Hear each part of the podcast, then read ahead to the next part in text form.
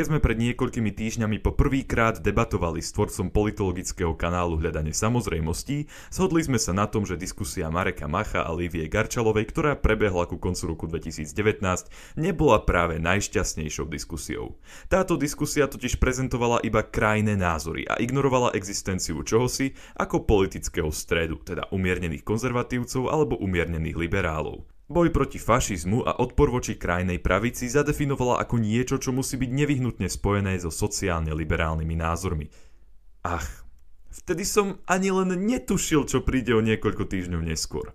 Lívia, teda bývalá členka kultúrblogu, ktorý dosť nekriticky podporoval krajne pravicovú stranu LSNS, si do svojej novej relácie, ktorú tvorí už ako samostatná tvorkyňa, volá sa Na čaj s Livkou, pozvala niekoho, kto sa volá Slejtína a pokiaľ som diskusiu Lívie s Marekom Machom považoval za diskusiu dvoch extrémov, tak táto diskusia v podstate ide až za hranice toho extrému a ukazuje nám, akým smerom sa uberá politologická diskusia v našej krajine. Namiesto toho, aby priestor dostávali ľudia z celého politického spektra, priestor dostávajú iba ľudia z krajných pozícií na tomto politickom spektre. A prečo? Pretože je to zábavnejšie. No to poškodzuje dialog vzhľadom na to, že ľudia vnímajú iba existenciu týchto krajných názorov a vôbec nevnímajú existenciu nejakých umiernených názorov. Namiesto toho, aby tak vnímali komplexnosť politického spektra, vnímajú iba tie krajné názory a tak si pochopiteľne myslia, že tieto krajné názory musia adoptovať aj oni sami. Poďme sa na túto diskusiu pozrieť. Najprv sa pozrime na to, kto v tejto diskusii diskutoval. Diskutovala v nej Lívia, čo je v podstate dievča, ktoré si svoju kariéru postavilo na tom, že robilo zvláštne videá pre Kultúrblok, ktorý nekriticky podporoval SNS a začiatkom roku 2021 sa za zvláštnych okolností rozdelil.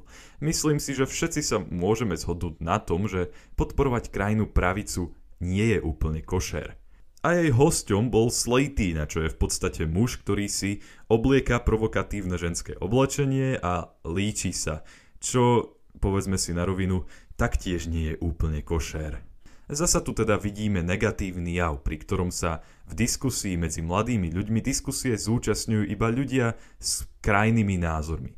Chcel by som to trochu vybalancovať a preto dnes budete počuť reakciu tradičného pravicového konzervatívca na diskusiu, ktorej sa zúčastnila prívrženky na krajnej pravice a ja ani neviem, ako to pomenovať. Nazvime to proste progresívny exhibicionista. Nebudem tu pochopiteľne dávať celé to video, pretože je strašne dlhé, dám tu len nejaké pasáže, ku ktorým sa dá vyjadriť, ale aby som povedal nejakú takú krátku rekapituláciu, tak v podstate v prvých 4 minútach videa Livia dala sľub na začiatku do kamery, že sa bude k svojmu hostovi správať korektne a slušne. Uvidíme, nakoľko sa jej to podarí a začali hrať hru doplň vety. Teda Lívia vlastne hovorila začiatok vety a úlohou Slatínu bolo tú vetu doplniť. A už medzi štvrtou a piatou minútou videa prišla prvá vec, na ktorú sa dá vecne zareagovať.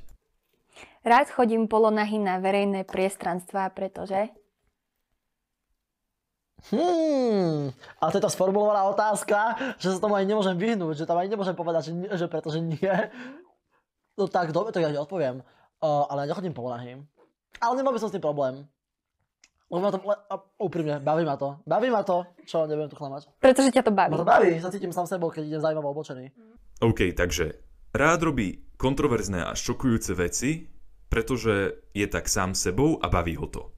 Ale povedať o niečom, že robím to kvôli tomu, pretože ma to baví a pretože som sám sebou, keď to robím, nie je dostatočne uspokojivým argumentom, pokiaľ chcem ospravedlniť nejaké svoje správanie. Množstvo ľudí sa každodenne na svete narodí s tzv. psychopatiou, teda s poruchou osobnosti, ktorá v podstate spôsobuje, že nedokážu cítiť empatiu voči inej osobe.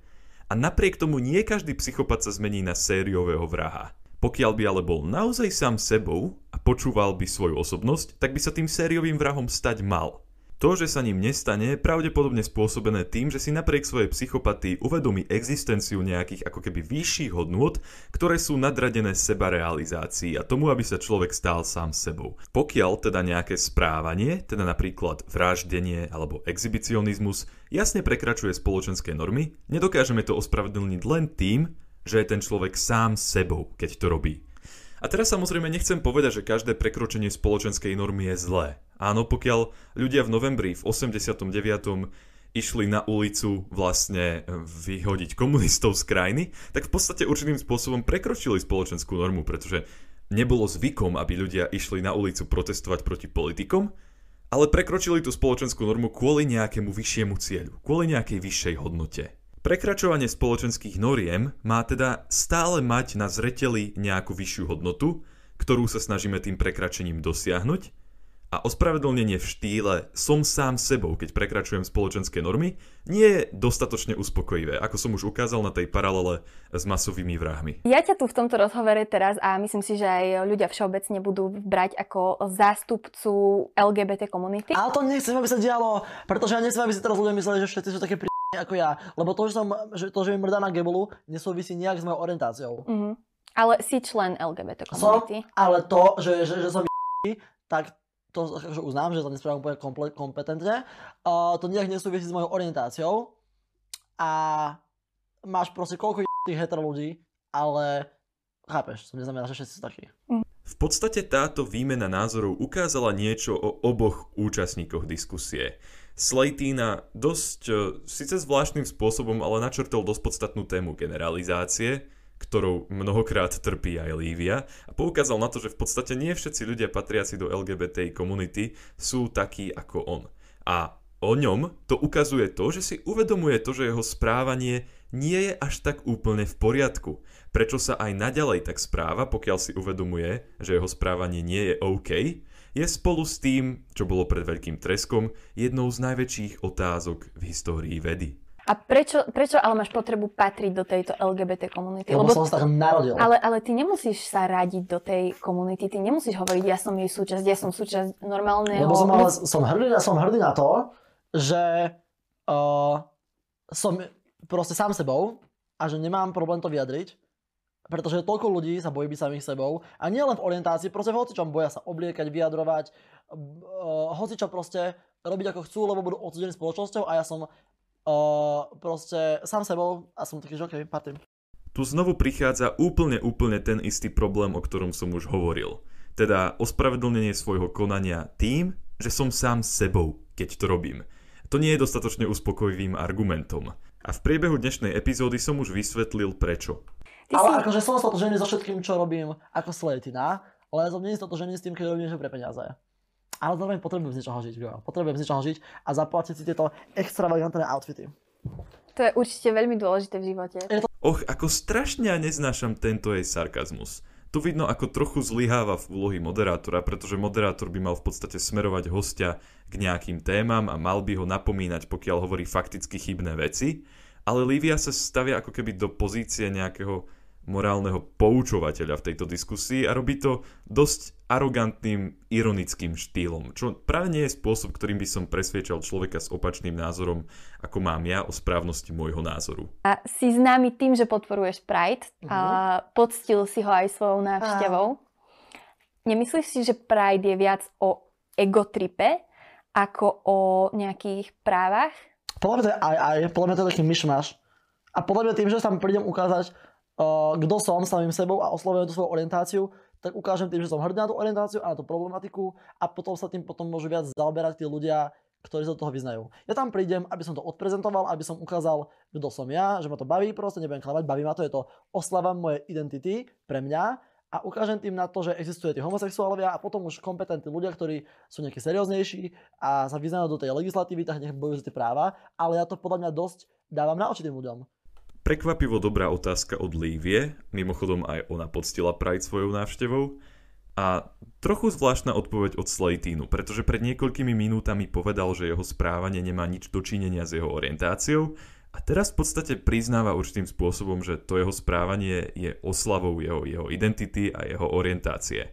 Poukázal aj na to, že úlohou Prideu je podľa neho pritiahnuť pozornosť kompetentných ľudí k LGBTI komunite, aby začala riešiť ich problémy. Avšak ja si nemyslím, že ohľadom toho má kto vie akú pravdu, pretože možno to pozornosť priťahuje, ale nepovedal by som, že ide o efektívne priťahovanie pozornosti, pretože ja pokiaľ by som cítil, že sú mi nejakým spôsobom upierané práva, tak by som za ne nešiel bojovať takým spôsobom, že by som sa obliekol ako Slatina a tak išiel proste niekde vonku, pretože to naozaj nie je efektívny spôsob, ako presvedčiť kompetentných ľudí o tom, že som dostatočne hodný toho, aby mi dali nejaké práva. To, to čo, čo, čo, čo o, veľmi zaujímavé, že tebe je zima, zrovna tebe. Znovu ten sarkazmus. Uvedle si poviem, že vďaka Prideu ľudia aspoň vnímajú LGBT ľudí, pretože predtým, ako existovali Pridey, tak sa všetci schovávali a tvárili sa, že ani nie sú teplí a takto sa aspoň ľudia neboja ukázať, že sú samými sebou. OK, Slatina si znova svojím spôsobom odporuje, pretože teraz už jasne prepája zvláštne správanie ľudí na Pride uh, s ich homosexualitou alebo s ich inou orientáciou, čo je niečo, čo predtým popieral a znova spomína to, že robia to kvôli tomu, pretože sú sami sebou. Čo ale, ako som už dvakrát povedal, nie je platným argumentom na ospravedlnenie svojho správania. Nemyslíš si, že kvôli tebe veľa ľuďom môžeš znechutiť LGBT komunitu? Myslím, ale to je jedna stránka. Uh, ale pozerám sa na to aj tak, že to niekomu môže znechutiť, ale zase niekomu to môže pomôcť byť samým sebou a vyjadrovať svoju vlastnú osobnosť a identitu. Dobre, takže v tomto momente videa v podstate priznáva, že svojim správaním môže svojím spôsobom ublížiť členom LGBT komunity, ale vďaka tomu správaniu im môže ukázať, že môžu byť sami sebou. A tu sa vlastne bijú dve hodnoty. Prvou hodnotou je nejaká rovnosť a druhou hodnotou je ukazovanie svojej vlastnej identity. To, čo on sám nazýva bytie samým sebou, ako to už asi miliónkrát povedal v tom videu. Myslím si, že rovnosť je značne dôležitejšia hodnota ako preukazovanie svojej vlastnej identity. Ako som už ukázal, to ukazovanie vlastnej identity a bytie samým sebou nie je samo o sebe ospravedlnením určitého devianského správania. A v tomto momente videa ukazuje v podstate dosť egoistický prístup, keď vlastne ukazuje, že si uvedomuje, že môže ublížiť homosexuálnym ľuďom pri ich snahe o zrovnoprávnenie sa ale robí to kvôli tomu, pretože je sám sebou. A ty to ale robíš. Mm-hmm. Myslíš si, že si dobrým vzorom pre ja. ľudí? Ale ja som sa nikde nezaviazal, že budem dobrý vzor. Ani že budem vôbec vzor. Mm. Ja som prišiel na ten internet, aby som bol sám sebou, aby som ľudí zabával a nech si z toho zoberie každý, kto chce, čo chce. Takže on v tomto momente v podstate dá sa povedať popiera svoj vplyv na mladých ľudí, hovorí to, že má veľkú sledovateľskú základňu v podstate nemusí znamenať, že ho niekto berie ako vzor, ale toto v podstate na internete automaticky znamená. Keď niekoho pravidelne sledujete, a nielen na internete, všeobecne v televízii, aj keď neviem, kto už dnes pozera televíziu, v knihách, na internete, hoci kde, keď niekoho sledujete, tak začnete pomaly vlastne brať jeho názory za svoje, pokiaľ je to človek, ktorého sledujete pravidelne a on vás ovplyvňuje bez ohľadu na to, či sa nechať ovplyvniť chcete alebo nie. Vyžadovať teda dve veci, teda poprvé, aby ma ľudia sledovali a po druhé, aby ma nebrali ako vzor, znamená vyžadovať dve veci, ktoré sa navzájom vylúčujú. A takže ktorá celebrita by povedz dobrý vzor? Ktorá celebrita reálne je, že dobrý vzor? No asi žiadna. Mark Wahlberg, Ben Shapiro, Jordan Peterson, Sima Martausová a tak ďalej a tak ďalej. Nehovorím teraz o kvalite ich diel, ale o ich životnom štýle. Medzi celebritami sa určite nájde pár pozitívnych vzorov. A my, vieš, že Marilyn Manson. Uh-huh. Tak o, on chod, tiež nosil opätky, make-up, všetko šialené, crazy veci a mal všetky krásne ženy. A takže si myslím, že aj ja by som mohol mať ženu niekedy a môže mať s ňou biologické dieťa.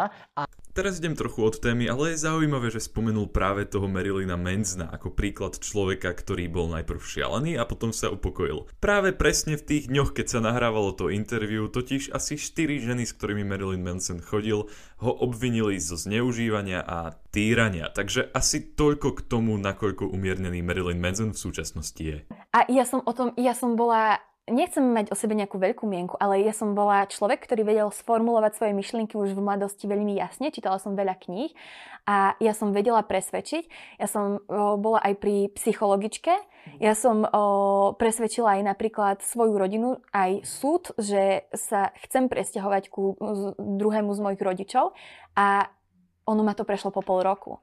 V tomto momente sa vlastne debatovalo o transgender deťoch a Lívia sa vlastne snažila na tomto príklade ilustrovať to, mm, aké nestále môžu byť názory detí, čo je dosť dobrý point, ale ten spôsob, akým to spravila, vo mne prebudil z nejakého dôvodu veľmi nepríjemné pocity a ukázal nám celkom dobrú sondu do hlavy Lívie. Ukázal nám celkom dobrú sondu do toho, ako vníma svet, ako niečo, čo v podstate ona z jeho stredu ovplyvňuje, ako dokázala ovplyvniť rodičov, súd a podobne. A nie je to práve pohľad, ktorý by som povedal, že je zdravý. Tak to boli v podstate všetky také konkrétne momenty z toho videa, na ktoré som chcel zareagovať, ako ktorým som chcel niečo povedať. Teraz by som sa tomu videu chcel venovať tak trošku z takej väčšej perspektívy, tak trochu globálnejšie.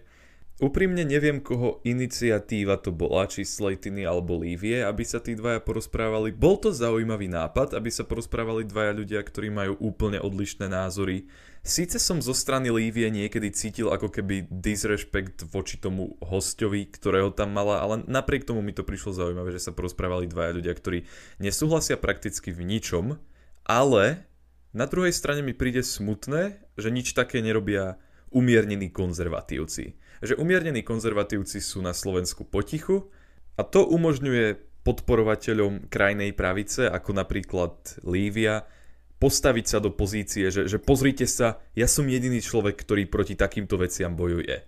Ja som jediný človek, ktorý, ktorý sa nejak snaží tam prinášať v úvozovkách zdravý rozum do tej diskusie.